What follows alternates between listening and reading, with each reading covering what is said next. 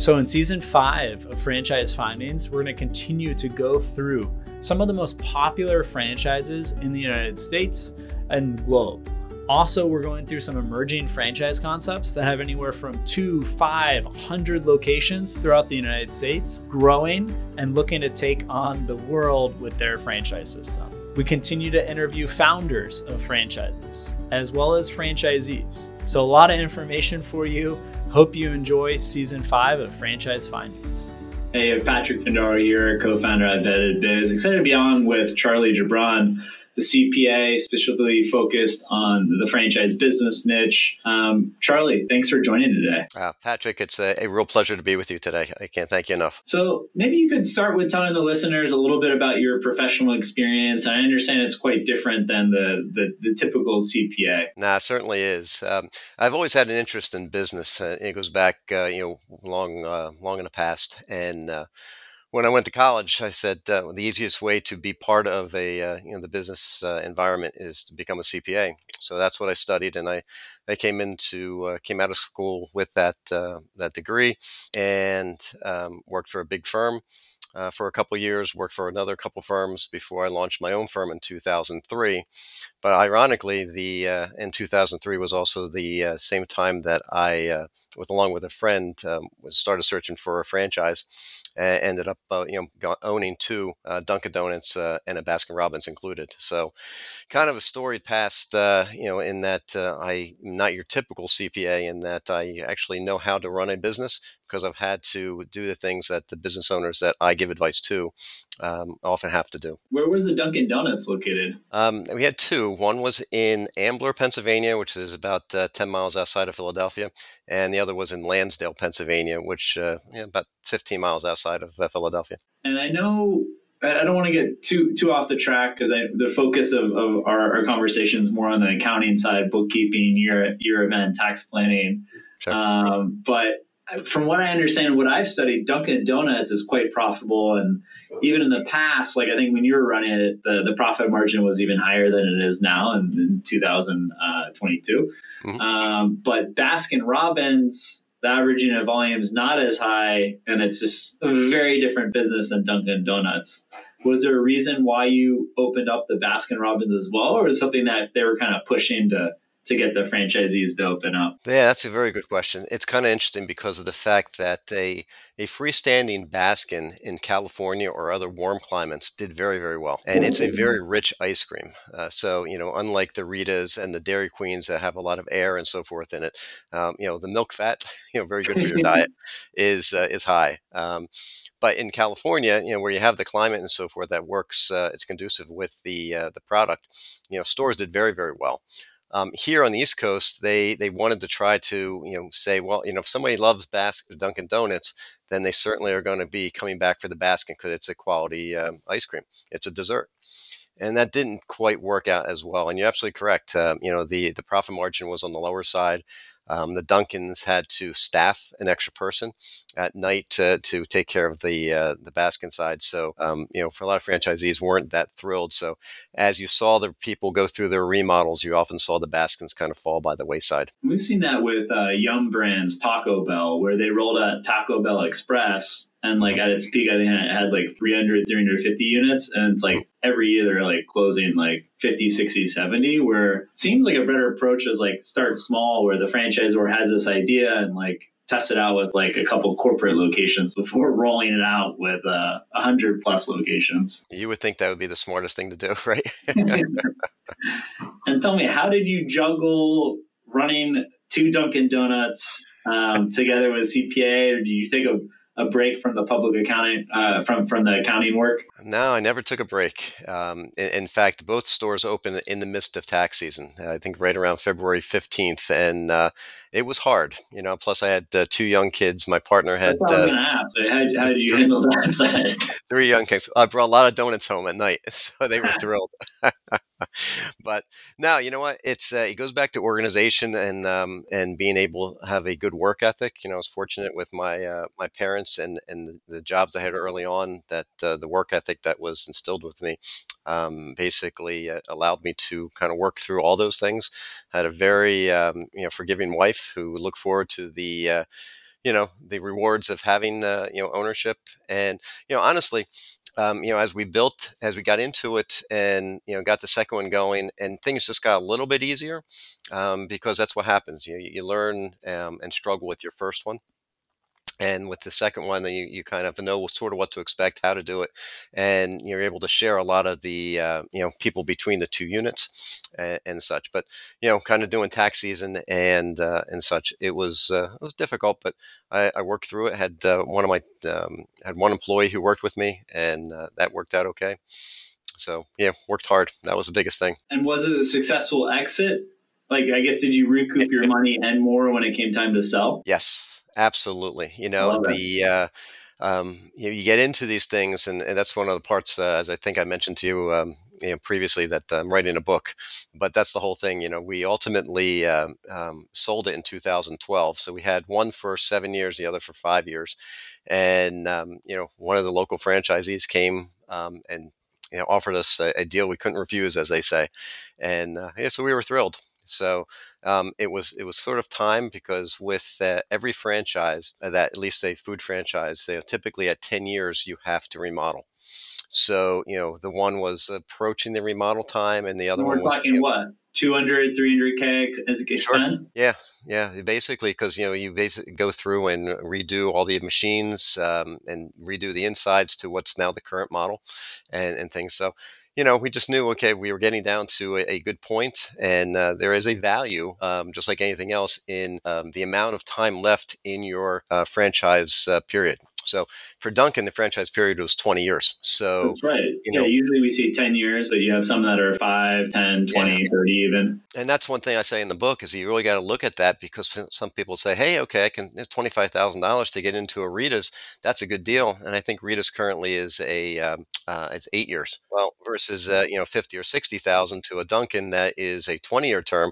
That's that's a much better you know chance to uh, you know make more money. Yeah, and I think also it's like so you have the renewing the term and the expense of what you're going to have to do to get get it up to the standard that that brand has and if if there's 50 locations it's going to be different and, and they're going to be probably mm-hmm. looser than if it's a thousand plus location brand sure. but another consideration is when it comes time to sell like what's a transfer fee like like yeah. you have some franchisors where, where they bake in the the transfer fee Mm-hmm. That's coming out of your pocket essentially, where you're going to have to pay. You're, you're going to get twenty thousand, thirty thousand, forty thousand dollars less, mm-hmm. and sometimes they also bake in uh, legal expenses, accounting expenses. So that can be, you know, depending on the size of the business. And I think you, your your business or Dunkin' Donuts, it, it's not as important, but a Rita's Ice, you're selling it for 300k, 200k, and you have this 60k transaction cost and it's like, shoot, what was this? Was this yeah, worth it? now it's it's true because you have to remember, you know, you want to say that the, the franchisor is your friend,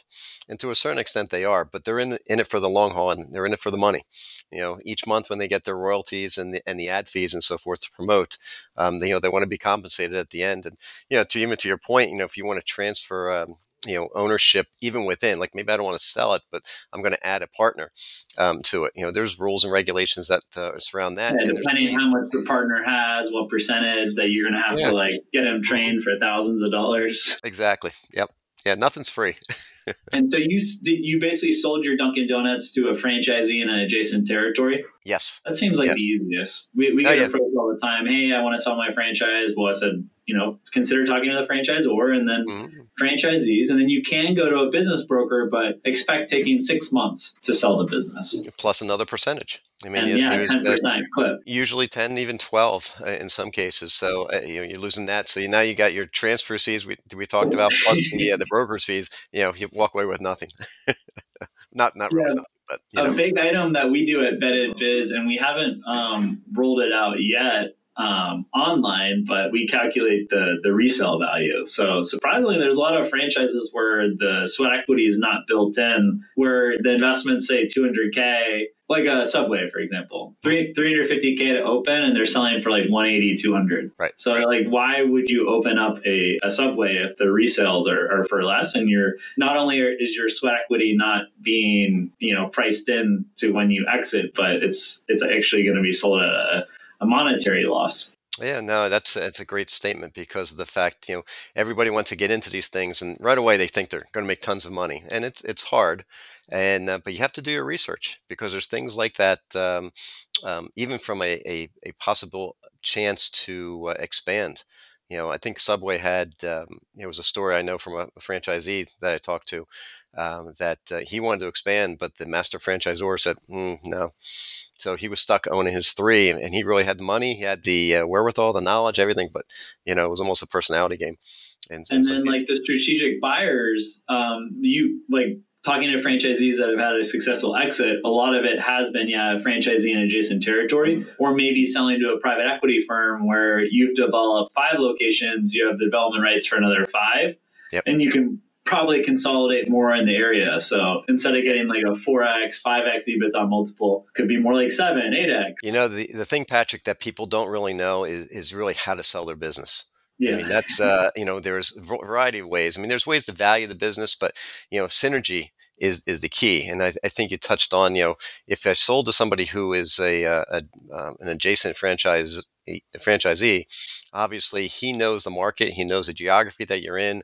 Um, you know, he is best suited for that, and that goes for any business. Realistically, I mean, you know, just because you have, uh, you know, whatever you want to call it, uh, X Y Z business, yeah. when you look to sell it, you know, maybe just putting it on the market and selling it to Mr. Smith down the street may be the good thing, but you really have to analyze it because you know there are so many opportunities to align with another group that uh, you know possibly could have you know afford you a lot more. You said seven times, ten times, it could be a lot more. And um, there was a story that I read about a payroll company that basically catered to uh, household employees, and you know the person. Uh, thought that they could build the business up, and they did, and it was it was worth uh, you know, a decent amount of money. But when they started to really kind of put together the value, they uh, they said, well, you know, what happens if we affiliate with somebody else who can utilize our list of people, um, and all of a sudden, instead of getting you know what was a uh, I'm going to say a nine million dollar um, you know fee, um, they they sold it for ninety million dollars.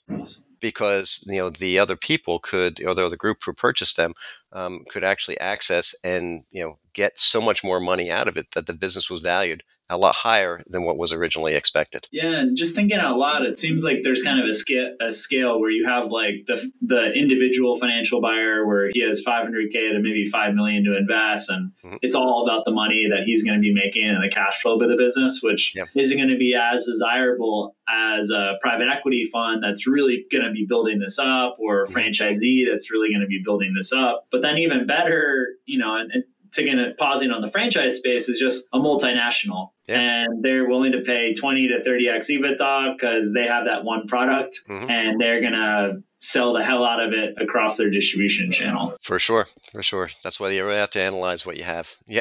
Every business is, I always saying that I get, I'm so frustrated in times because I hear some, um, not clients, but people say, yeah, he closed his doors. I said, well, did he sell it? Now he just closed it. And every business has a value. Um, so it's it's December eighth. Um, we actually need we got to definitely get this pushed out uh, like next week because uh, I want to talk about year end tax planning. So we have a lot of business owners, franchise owners that listen into our YouTube channel, podcast. Mm-hmm. Many of them are making you know 100k, 200k. We have some that are making over a 1000000 mm-hmm. What should they be thinking about rounding out the year to mitigate the taxes that they're going to have to pay um, for for the 2000 uh, 2022 tax year. Yeah, at this time of year, I mean, tax planning is is, is essential to uh, to the business and so forth. So, you know, a couple of things. You know, with the Tax Act of 2018, sort of made things a little harder because um, they kind of uh, limited many many areas that uh, used to be a little more flexible for business owners and pers- personal people. But the um, in reality, you know, look for you know buying equipment um, because you know that can be written off immediately. So if there's a piece of equipment that you need, um, you know, certainly look to add that to your um, to your asset list and, and, get it done by the, you know December 31st, um, because that can obviously you know it comes right off the bottom line, which is fantastic. So you can save nice tax there. The other thing that's kind of fun is uh, you know depending upon you know the size of your organization, uh, making sure you have a proper uh, retirement plan. Yeah, everybody hears about the uh, the standard simple plans and the um, 401k plans, but there's a one out there that's uh, kind of interesting called a uh, you know cash balance plan, which you know many of your financial planners will you know know exactly what to do with it. But uh, you know, in that one, the uh, owners, you know, typically are the guys who are making the uh, the most money within the organization, and you know, when you combine that with what the rest of the employees are making, often they can put a lot of money aside. It's a deduction, um, but the majority of the money goes to the owner. So, so what are that, we talking? 50,000, 60,000? It, it, can. It all depends on the size, but uh, I will tell you a, a real life example. Um, the first year um, cash balance plan for an organization. They, they were making about, uh, you know, I think net income of about seven hundred thousand dollars, and the W two for the owner was roughly about one hundred and seventy. He had fifteen employees, and they ranged in age, and they ranged in the uh, amount of money they they were making, upwards of about uh, top about seventy or eighty thousand bucks. And I believe the first year he was able to put uh, approximately $180,000 into the plan, of which he got 160. Okay, so, so you know, yeah, so think of that. So you know, you give a little perk to your employees, um, but you know, wrote off 180,000 dollars, which you know roughly saved him you know 36 to forty-two thousand um, dollars plus state tax. And uh, then thinking about compounding, I mean, in 20 years, that thirty thousand dollars is probably worth a million. Um, it could be, yeah. So yeah, I always, I, I love when I some nights I can't uh, fall asleep. so, and this it's is the, like uh, the, the number guy in me. Times the thirty thousand times one point one, and it compounds fast. There's that way, but also I do the rule of seventy two, which is you know you take your uh, your interest rate, divide it into seventy two, and that's the number of years it takes to uh, double your money. Ah, smart. Yeah, so that's a fun one. So besides the cash plus, can you think of any other any other items that that entrepreneurs should be thinking about, or maybe going into 2023, things that you can be doing throughout the year to mitigate your your, your, your the tax hit? Yeah, no, I think it's important to always look at um, you know opportunities to. Um, well, I think you know one of the things you do is you try to look at how you can limit your taxes you know but ultimately what you want to do is you want to maximize your deductions while making the money. So you know one uh, one time years ago somebody came to me and they said charlie charlie i'm gonna gonna buy this uh, this truck. I said that's great. And he said $60000 that's great. And he said um, i'm gonna save a lot of tax. I said absolutely. That's that's true. I said do you need the truck? He said no.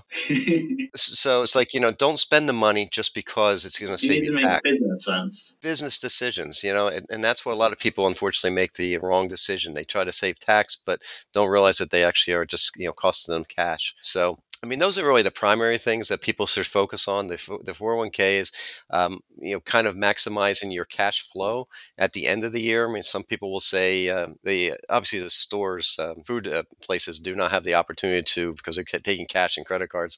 But you know, at the end of the year, some uh, other type uh, service businesses may, you know, hold checks for a period of time and sure. then uh, you know make a deposit January second. So that's obviously a good thing. And then uh, if you're a cash basis, uh, you can certainly write out some checks to uh, you know pay for expenses, but you know maybe hold them until just the last minute, you know, December 31st before you drop them in the mail.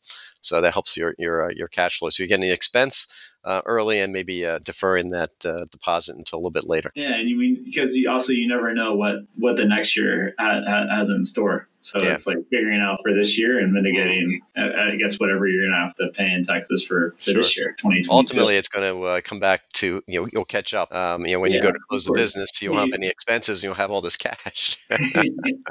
but but that's a good problem to have. I mean, that's the whole I thing. It's, uh, you know, tax minimization is, is the best, um, you know, the thing that we, we do uh, for the clients and, you know, kind of project out to where we think you're going to be and uh, you know just uh, you know trying to see what the the client needs to be successful. And with your skill set and i know you work with all different types of clients but you you know continue to go back to, to franchises and working with multi-unit franchisees. Tell me why you know why why franchises? And i know you had that experience with dunkin donuts but you could be serving all different types of industries and why focus on franchises? That's a good question. The uh, we, we, do have a variety of, of, of clients um, but the franchise environment is, is one i just really get get really excited about. I mean i, I had uh, um, a new client call you know a year and a half ago and um, they were just talking about getting into a, a, franchise. And you know for the about 15 minutes i just was going on and on and you know my heartbeat was getting excited because it's just it's just a passion that I have. You know, one of the things I say is, you know, when you go to choose a franchise, you know, find a passion. And, and I think to a certain extent, running a franchise and assisting someone to be successful in a franchise, I found my passion. You know,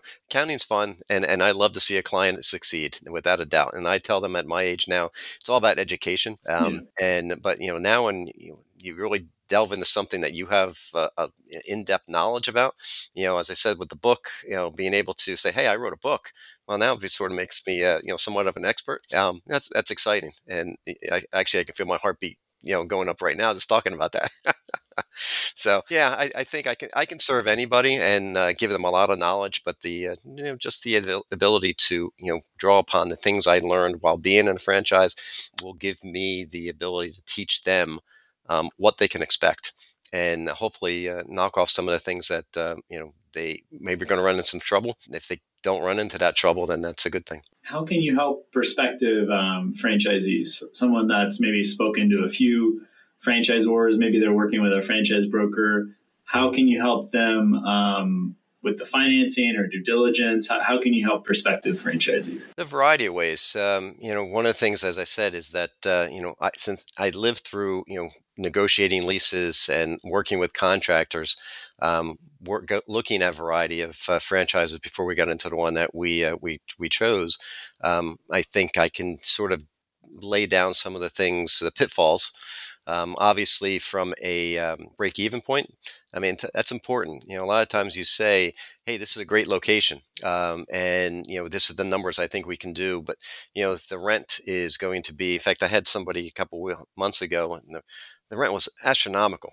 And, I said, there's no way you're going to be successful because that rent is, is only going to go up from there those are the questions and those are the things I, I can help with. So from a financing standpoint, that you get into a new business, and you know I don't care if you had a great relationship with uh, you know the bank down the street for years, and there used to be a, a the good old boy network. You know, uh, I lent to my my father, and I lent to his father, and you know the banks would do that.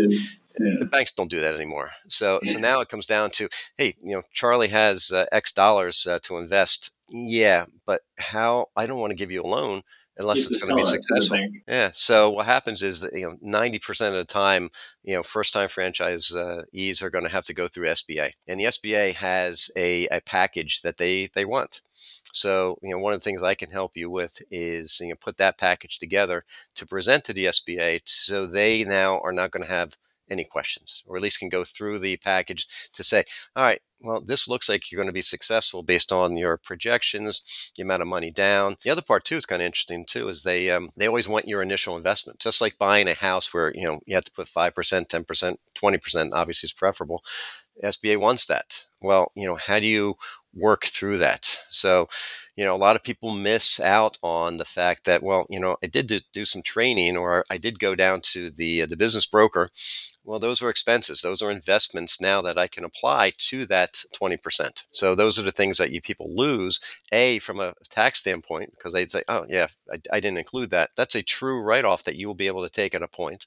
Um, but it's also now, I may not have to come out with the direct cash to go against the, uh, the percentage down that the SBA is looking for. That's very cool. I've never thought about it that way. But basically, your expenses you've already spent towards the equity contribution that the bank underwriting the 7A loan is the 7A SBA loan is looking for. Absolutely. And then how about with franchisors? Do you work with any franchise brands and, and doing the, the yearly audits or or supporting both the franchisor and the franchisee in the same brand? Presently, we only work with franchisees. Um, we're looking to try to work with the franchisors uh, we've developed, um, I'll call it a benchmarking type of software um, that you know picks out some anomalies that may occur. And way it works is you kind of plug in all of the net stores in your network. So you know Ideally, you know, you can do that at the franchisee level. But you know, if you were to actually look at that and put it in at the franchisor level, now the franchisor has the ability to perhaps uh, you know make a lot more money because it's picking up on some of the things that are just not uh, um, you know perfect within a franchise operation. So you know, we're, we're looking to hopefully work uh, in in tandem with both those uh, those groups. And how about like on an ongoing basis? I, I meet franchisees that do their own bookkeeping, um, other ones that uh, outsource it, or even have a full time person or two doing bookkeeping. Mm-hmm. Um, how do you work with franchisees on an ongoing basis, including with bookkeeping? Yeah, a variety of ways. I mean, there are some that I just do the tax returns uh, because they are, are, big enough that they have a, uh, a back room. Um, but quite honestly, we do um, from the franchisee standpoint to the uh, you know non franchises that we work with. Uh, we have a prolific uh, bookkeeping group that uh, works remote. And, you know, one of my catchphrases is always, you know, surround yourself with people who know what you're doing. So that allows you to do what you do best. You don't necessarily want to be doing the books. You have to know what's in the books and be able to understand your, your, your ratios and things like that because uh, ultimately, you know, there's decisions that have to be made for your expansion based on how your numbers are looking. It's not just about what you have in the bank, but ultimately we um, we can do all the bookkeeping, uh, file your sales tax returns, we can file your royalty uh, statements on a monthly basis. Pretty much act as your entire controller um, in the back room without you uh, me being in the back room. And then uh, you know the other part that we like to offer too is the fact that um, you know with that benchmarking software that we have, you know meet on a quarterly basis and kind of give them some pointers some things to target during the next quarter. So when we meet, we can say, okay, how'd you do here? Because, you know, quite frankly, you know, the franchisor is, they want their money, as we mentioned. The franchisee is sort of on their own island. So now the only people they have to look, uh, you know, for some advice is either another franchise franchisee who is in this in the same uh, you know area and so forth and a lot of guys are always willing to help but it's still not your store so, you know, having a fresh set of eyes, which you know we often are the, uh, the, those eyes, it makes it a little bit easier for them to kind of talk talk to us, almost like a mastermind um, leader. And ultimately, what we'd like to have is like a mastermind group where we can put together a whole bunch of franchisees to kind of talk about common things. You know, right now, what's the biggest thing about uh, the industry? It's, it's hiring. You know, how do you get people to work? You know, so you know they can talk about best practices. You know, sharing uh, uh some things that maybe were successful and, and such. I'm surprised more accounting firms don't do that because they know their clients' needs so well and they're in a unique position to introduce different business owners where you are a trusted advisor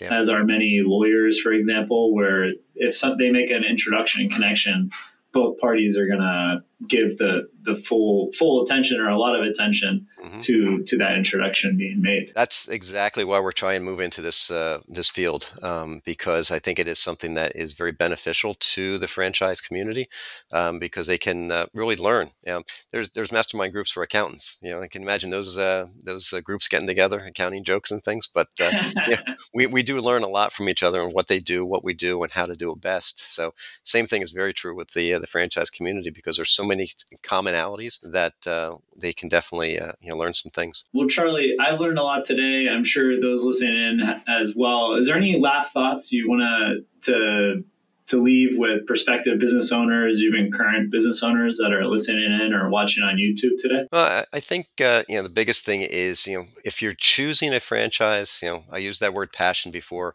You know, find something you're truly interested in um, something that you know you can do long term, but something that's just going to bring you joy because it's a, it's you're buying yourself a job.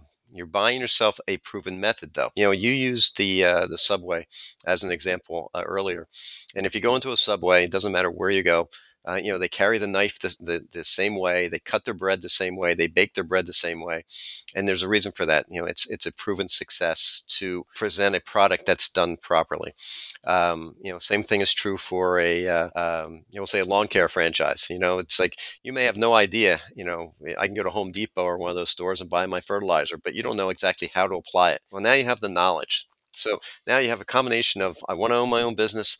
I'm going to choose the right one to have passion, and they're going to teach me how to do it and I get to do what I like doing, you know, every day. So that that's the key. So if you look forward and pick those type things as uh, as you're going through uh, your, I think you'll do well.